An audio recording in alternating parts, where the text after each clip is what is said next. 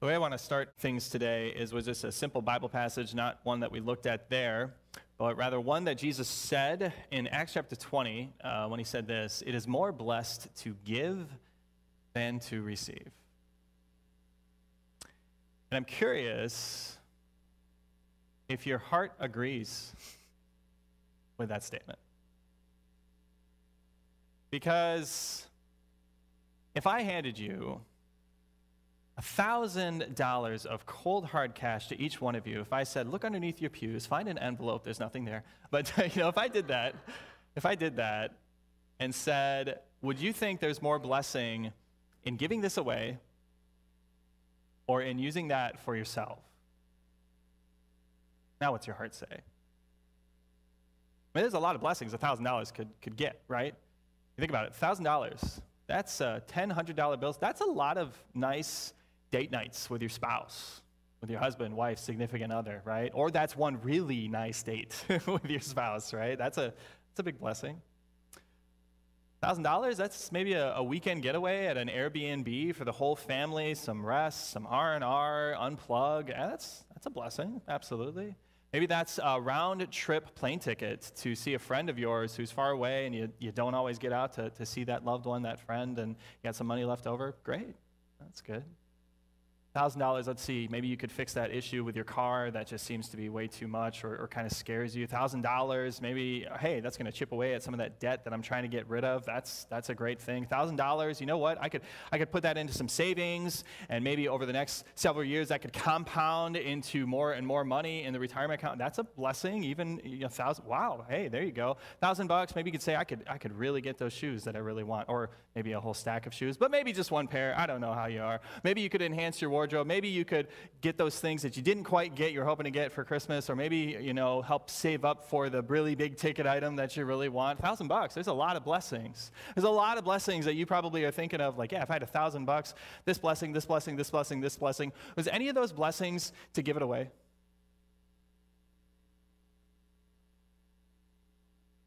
Typically, that's not something that comes across our head.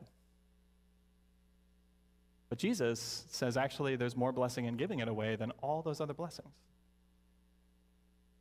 And therein lies how tricky this conversation on generosity is, right? When we're talking about a subject like generosity, there's probably any number of ways we could approach it and things we could talk about it. Uh, we could talk about the passages that God says and what he says, and maybe clear up some misconceptions. We could probably talk about the, the what and the how much and the percentages and the proportions, and those would be good things to talk about. We could probably start talking about uh, the stigmas and the stereotypes of a church, talking about money, because what's the stereotype? What's the stigma? All the church wants is your money, and all they care about is money, and all they want are people so that they can have more money, right? You've probably heard about that, and we could maybe address some of those things. I, we could probably talk about the statistics about Christians who claim to be Christ followers and love God and look at the overall giving and realize just there's a lot of problems with that. That would be a good thing to talk about. All those things. We'll probably, over the next several weeks, discuss maybe some, if not all of those things. But the reason I put a passage like this to start things off is because what I want you to see, what God wants you to see, is that when it comes to generosity, it is not so much what God wants from you, but rather it's what God wants for you. And you may think, yeah, right, but look at the passage that's up on the screen. It's more blessed to give than to receive. That what Jesus is directly telling you and me is that there is a blessing, a spiritual blessing that he wants you to have. That the only way to unlock that and have that for your life is it comes through generous giving. And for so many Christians, they miss out on it, and Jesus says, I don't want you to. And sure, so we could, we could start this conversation with the proportions and the passages and the percentages of what God says to give. We could, we could do that. We could start with any number of ways, but, but rather, I put a passage like this up here because where I want, to, want you to see is that all those things could be good, but if we're going to have a series on generosity, then we got to lay a great foundation for that. And first and foremost, what I want you to see is generosity is not about proportions and percentages and, and passages, but primarily, if you want to write this down, generosity is a matter of the heart. It is first and foremost a matter of the heart. Not who, not what. It is a heart issue. And that's exactly what you see in the story of Zacchaeus and Jesus.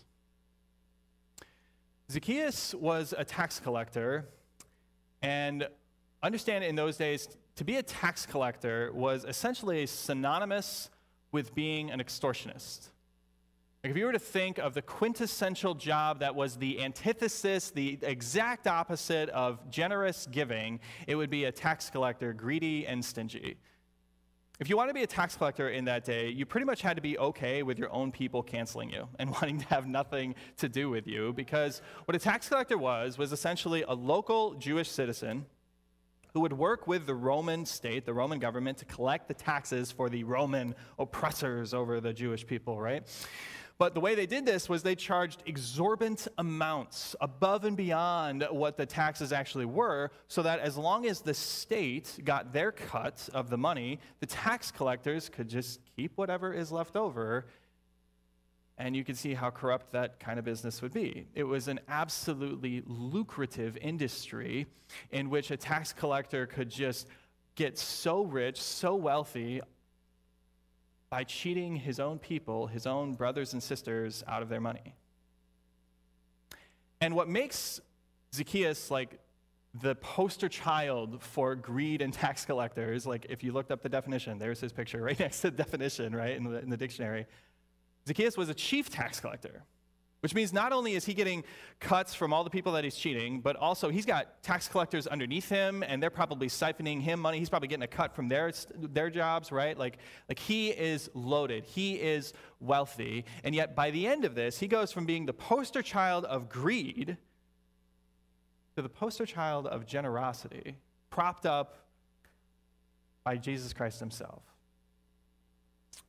How in the world did that happen? What exactly happened to change and flip his heart seemingly overnight? And it has everything to do with God's generosity that he shows to Zacchaeus, that he shows to you and me. Luke starts out saying that Jesus is on his way to Jericho. He's, he's on his way to Jerusalem. He's going through Jericho. And at this point in time, Jesus has this like crazy celebrity, popular type status. Uh, crowds of people are just following him wherever he goes, probably for two primary reasons. One, he's a rabbi. Two, he's an amazing miracle worker his teaching is with a new kind of authority, people say, and, and it's somewhat controversial, but also deep, and it's not like they've heard of before, and it makes you think, it makes you probe the depths of your heart, your thoughts. It's rich, but also the miracles. Oh, the miracles, they don't just wow you with their impossible power, but with their incredible compassion, with the grace. Like he, he heals the sick he helps out the, the broken, the marginalized. Uh, just on his way into Jerusalem, right before, or Jericho, right before this, there were two blind men. Whew, can now see. All these people that are overlooked, and, and, and you put all this together, word about Jesus spreads like crazy in that day, word of mouth. And he gets to Jericho already with a crowd, and so the Jericho people, they just crowd around him even more. Everybody wants to go out and see this larger than life figure, Jesus, including Zacchaeus. Whether he was curious or whatever it was, he wants to go see him. But there's one practical problem that Zacchaeus has that I don't have. He's short. He's vertically challenged. I don't know what that's like, you know, a lot of times. And but practically speaking, he can't see. I, I just can't see. There's too many people. Get out of the way. So what does he do? He uses his head and says, Okay, I know the route that Jesus has taken. I know the road, whatever it was. So he does something that we would even say is odd, socially odd by our standards today. He climbs a tree. If you grew up with the Sunday school song, it's probably going through your head right now. He climbed up in a sycamore tree, right? He climbs a tree. Now, I want you to just think about this. If you had, like, were at a parade event or something, or there was someone going by and everybody's lining the streets, and you looked behind you and you saw someone in a tree, you would probably think one of two things.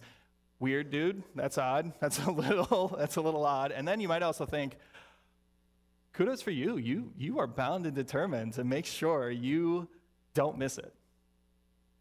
And that's where Zacchaeus was at.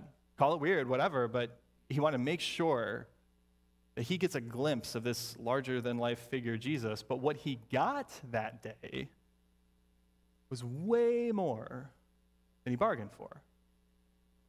What happened was Jesus kept going, comes to the spot where Zacchaeus is, looks up in the tree, and this is what he says Zacchaeus, come down immediately. I must stay at your house today. And the question that makes me wonder is how fast did Zacchaeus get down that tree? like, did he just let gravity kind of take the load and just kind of hit some branches on the way down? I'm okay, it's fine. I, I don't really joke. I mean that. Because this is the point where the whole story starts to turn. What happens right here is absolutely critical for you to understand God's generosity and what happened to Zacchaeus and what's going to happen for you and me. Zacchaeus is not stupid. He is a rich, wealthy tax collector, and he knows. He knows the reputation he has. How could he not? He, he knows what people are thinking about him. He knows the gossip grenades that are blowing up when he's out of earshot about him. He probably gets the trash talk to his face when he goes to collect the taxes and cheat people out of money because all they can do is tell him off with words, but he's probably paying off the Roman muscle around him to keep him safe. He, he knows. Makes you think with a guy like Zacchaeus, how many friends do you think he actually had?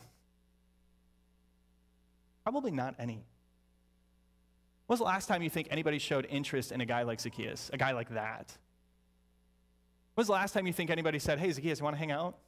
Hey, come on over to our house, join our family for, for dinner. Hey, Zacchaeus, you got a nice place. Could we do something? You saw how the crowd reacted, right? All the people saw this and began to mutter, He's gone to be the guest of a, yeah, sinner know what sinner was reserved for? That was reserved for the lowest people, right? Eh, eh, Zacchaeus might have been at the top of the economic wealth ladder. He was at the bottom of the social ladder. Bottom rung, sinners and the tax collectors and the degenerates of society and the outcasts and the outsiders. You don't, you don't associate with those people. You don't associate with sinners. Jesus does fact, you might say the whole reason Jesus went through Jericho in the first place was to go talk to Zacchaeus. And he goes right to Zacchaeus and he takes a chance on Zacchaeus, a sinner like him, an outcast, an outsider like Zacchaeus. And then you see how Zacchaeus received him?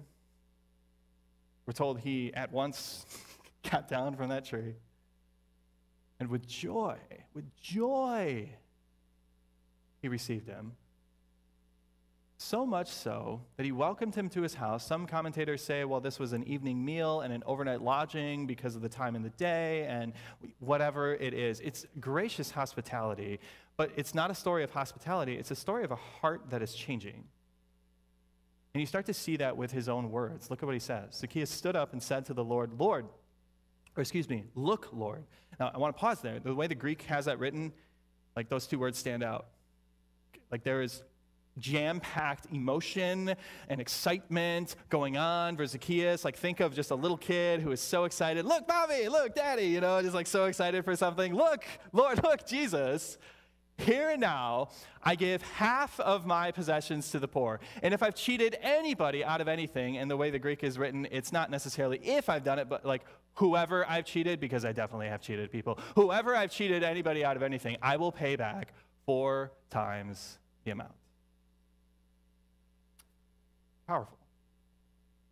But I, I want to make sure that you understand just how crazy generous this is. The law in those days required people to give a tithe. 10% of your wealth to charity, let's say, but Zacchaeus doesn't give 10, he gives 50. Likely one of, if not the richest people in all of Jericho, here's half my stuff. Just like that. And not only that, but the law in Numbers chapter 5 says if you cheat someone out of something, in this case, extortion, what, what the requirements are is that you pay back the full amount plus an additional 20% to make the reparations, basically. But Zacchaeus doesn't give 20% on top, he gives 400% back to all of the people that he's wronged. And it makes you wonder, as he went through his ledger or whatever it was, do you think he had any money left over? But more than that, maybe it makes you wonder how excited and crazy in the journey that the gospel has set him on, do you think he cares if he has any money left over? And the question we got to ask is so, how do you explain that? Like an overnight, a, a change, a, a 180 degree turn, just like that. How do you explain that? And the only answer that you can come to is that what he found in Jesus was a grace, mercy, compassion, a generous gift that he had never experienced before. And it was given to him, no strings attached. What he found in Jesus was clearly worth more than all the treasure that he had, all the zeros in the bank account that he had. And you know, he gives it away. And all the, the zeros that he could have added to that bank account so easily. No, he found something better. What he found in Jesus was, you might call it a, a second chance. What he found in Jesus was a gift of a new relationship, a, a, not even a clean slate, a whole brand new slate of forgiveness of sins and a right, a right relationship with God given to him of all people. He knows he doesn't deserve it, and Jesus says, Yeah, but I'm staying at your house and we're going to talk, and just out of the blue. What he gets, what he found in Jesus was this generosity of grace. And that's what changed his heart. And that is the only thing that's going to change your heart too. And to understand like how, how much we have to appreciate this gift, I want to ask you, who in this story do you identify with? Or maybe who in this story do you not identify with? When you read this over at first, I think nine times out of 10, 99 out of 100 times, people will look at this and just say, yeah, not Zacchaeus. because, I mean, like, come on, he's the poster child for greed. He's super wealthy. He's super stingy. He's, he's so greedy. He's cheating. He's a crook. He's a crook. How can I identify with a crook? And therein lies the problem we have with our hearts. Because therein lies the answer of who you do identify with the crowd. I want you to see the problem that we have with our hearts here. Ask this question Why did Jesus stay with Zacchaeus? He's in Jericho, fairly large city, tons of people around, so many so that, that Zacchaeus can't even see, right? He's got he's to go through extreme measures to see Jesus. So why didn't Jesus say to any one of those people, I'm going to stay with you, I'm going to stay with you, I want to stay with you, hey, can I stay with you? Why didn't he say that? And someone might say, well, it's because Zacchaeus said, like, I'm repenting, and here you go, and here's all my stuff. Yeah, but that was after the fact. Zacchaeus didn't get his attention. Hey, Jesus, here's what I'm going to do for you. And Jesus didn't say, oh, okay, I'm going to stay with you. No, Jesus said, before Zacchaeus said a word, I must, I must stay with you, Zacchaeus. So why? Why him? And Jesus gives us the answer in the last verse, verse 10, when he says, The Son of Man came to seek and to save the lost. Now, wasn't Zacchaeus the only lost person there? And was he the only sinner there? Was he the. No, wasn't the crowd lost? Yeah, absolutely. But Zacchaeus was not, he was, had no delusions of who he really was. The difference between Zacchaeus and that self righteous crowd of people was that he knew better than everybody else who he really was and where he stood with God. Think about, think about the reaction of the crowd. Why, if you're the crowd, would you use the term sinner? Why would you label someone, well, he's gone to the house, he's going to be the guest of a, a, sinner? Why would you do that if not to distance yourself from such an immoral person? To put them in their own class, but by simultaneously doing that, you're putting yourself in an elevated class, an elevated position. You're putting yourself on a pedestal. You're better than them. And suddenly, when you do that, everything goes wrong with your heart. You're essentially saying, well, yeah, he's lost. I'm lost-ish. I'm kind of kind of lost. I, and suddenly, when you do that, when you have this flawed understanding of who you are in your heart when it comes to God, you will have a flawed understanding of God's grace and generosity. Because then you start to think, well, you know, when you label other people, tell me I'm not the only one that does this from time to time, right? Like, I didn't do that.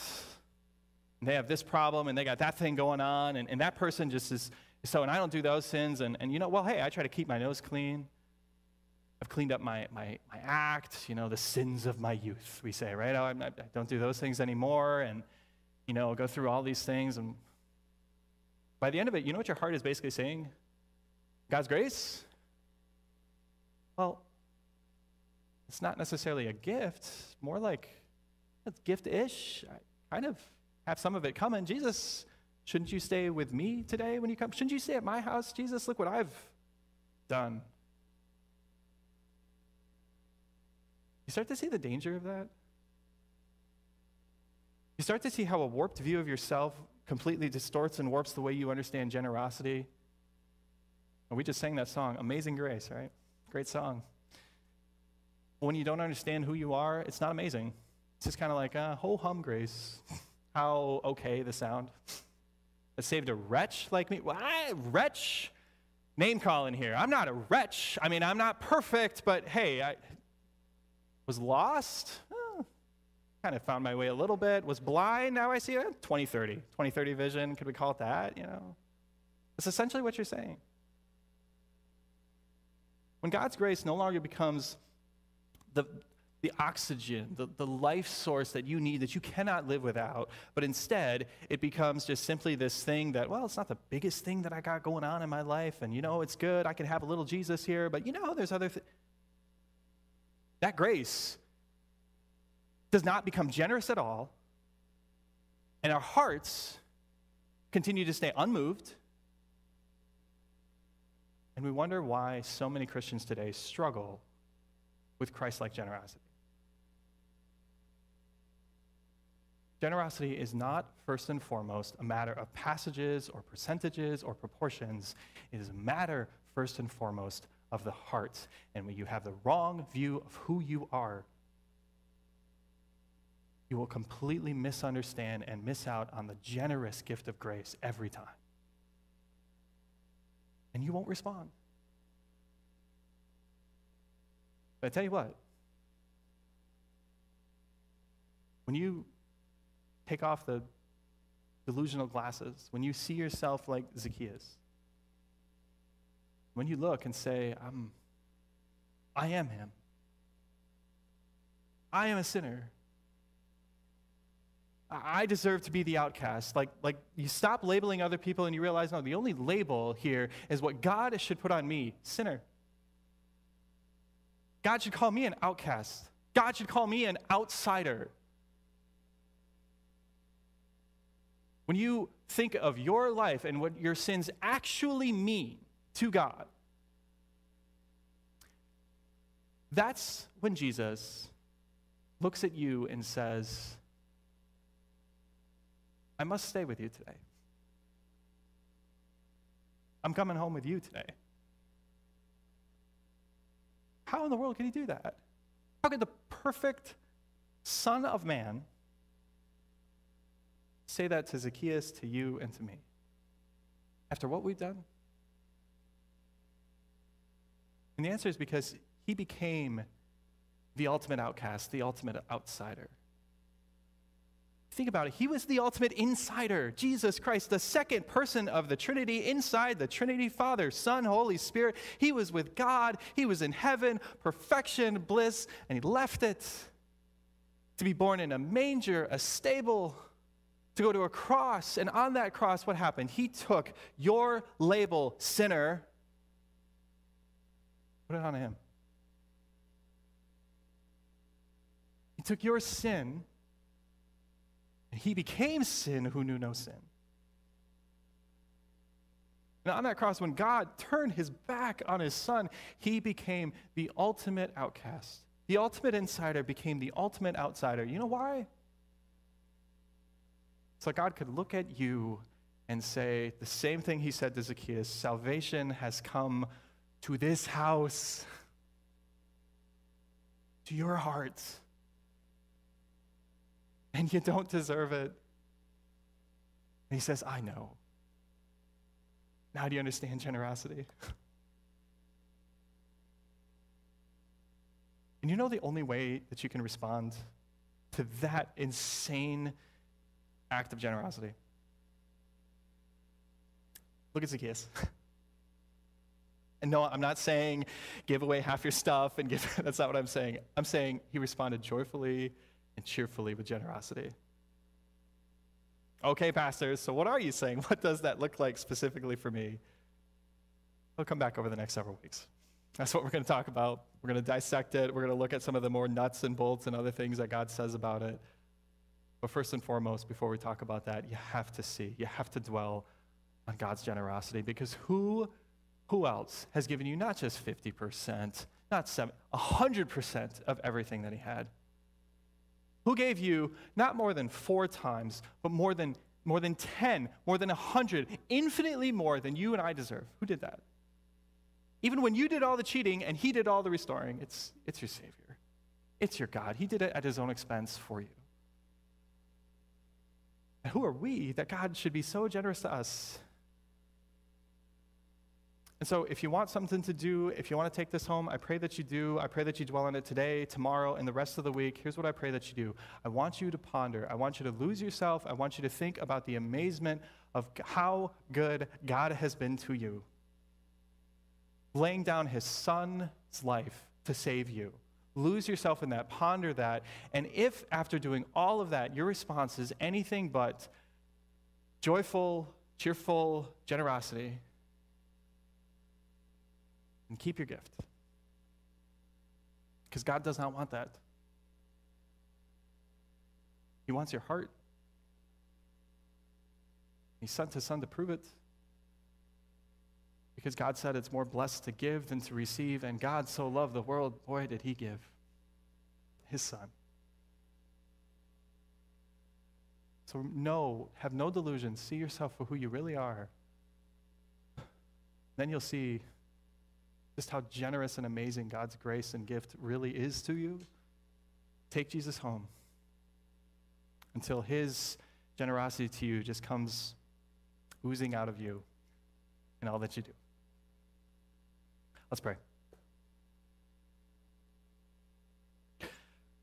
Heavenly Father, um, I thank you for starting us on a journey through what you say about generosity. And Lord, it's hard especially in a materialistic society today that challenges us on so many things that would say, no, it's more blessed to receive than to give. Lord, this is something that is near and dear to all of our hearts, and it pulls on our hearts, and it is going to challenge us in so many ways. But Lord, whenever we get challenged, whenever we get frustrated, whenever we're not sure, point us back to your grace for all of our greed, for all our doubts, for all our worries. You've forgiven us for all of that. For all the times that we've been stingy, you've forgiven us for all of that. For everything else, you just continue to pour out your grace. There is no generosity like yours. Melt us. Melt our hearts with that grace. Transform our hearts so that we can see it for what it is respond in kind. Give us your spirit to do this. We ask this in Jesus' name. Amen.